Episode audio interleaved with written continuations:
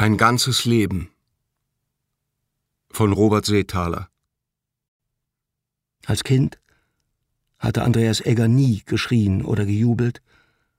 Bis zu seinem ersten Schuljahr hatte er nicht einmal richtig gesprochen. Mit Mühe hatte er sich eine Handvoll Wörter zusammengesammelt, die er in seltenen Momenten in beliebiger Reihenfolge aufsagte. Reden hieß Aufmerksamkeit bekommen, und das wiederum verhieß nichts Gutes. Nachdem er im Sommer 1902 als kleiner Bub von dem Pferdewagen gehoben wurde, der ihn aus einer Stadt weit jenseits der Berge hergebracht hatte, stand er einfach nur stumm da und staunte mit großen Augen zu den weiß schimmernden Berggipfeln hinauf. Er mochte damals vier Jahre alt gewesen sein, vielleicht auch etwas jünger oder älter. Niemand wusste das so genau, und niemand interessierte sich dafür. Am allerwenigsten kümmerte es den Großbauern Hubert Kranzstocker, der den kleinen Egger widerwillig in Empfang nahm und dem Pferdekutscher das lausige Trinkgeld von zwei Groschen und einem harten Brotkanten zusteckte. Der Bub war das einzige Kind einer seiner Schwägerinnen, die ein flatteriges Leben geführt hatte und dafür unlängst vom lieben Gott mit der Schwindsucht gestraft und heimgeholt worden war.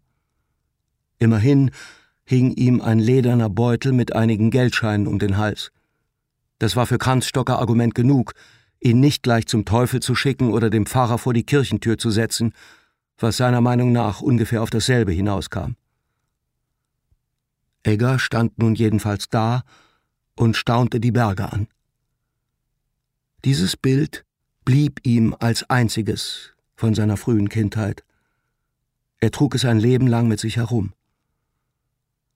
Erinnerungen an die Zeit davor gab es nicht, und auch die Jahre danach, seine ersten Jahre auf dem Kranzstocker Hof, lösten sich irgendwann im Nebel der Vergangenheit auf.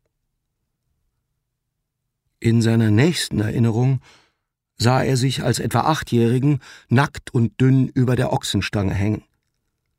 Seine Beine und sein Kopf pendelten knapp über dem nach Pferdeseiche stinkenden Boden, während sein kleiner weißer Hintern in die Winterluft ragte und Kranzstockers Hiebe mit der Haselnussgerte empfing. Wie immer hatte der Bauer die Gerte im Wasser gebadet, um sie geschmeidig zu machen.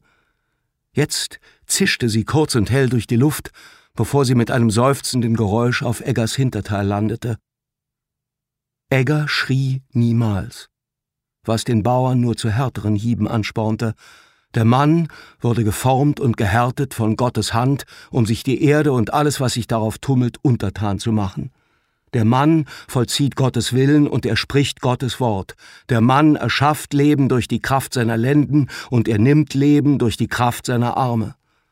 Der Mann ist das Fleisch und er ist der Boden und er ist ein Bauer und heißt Hubert Kranzstocker. Wenn es ihm gefällt, gräbt er seinen Acker um, packt sich eine ausgewachsene Sau auf die Schultern, setzt ein Kind in die Welt oder hängt ein anderes über die Ochsenstange, denn er ist der Mann, das Wort und die Tat.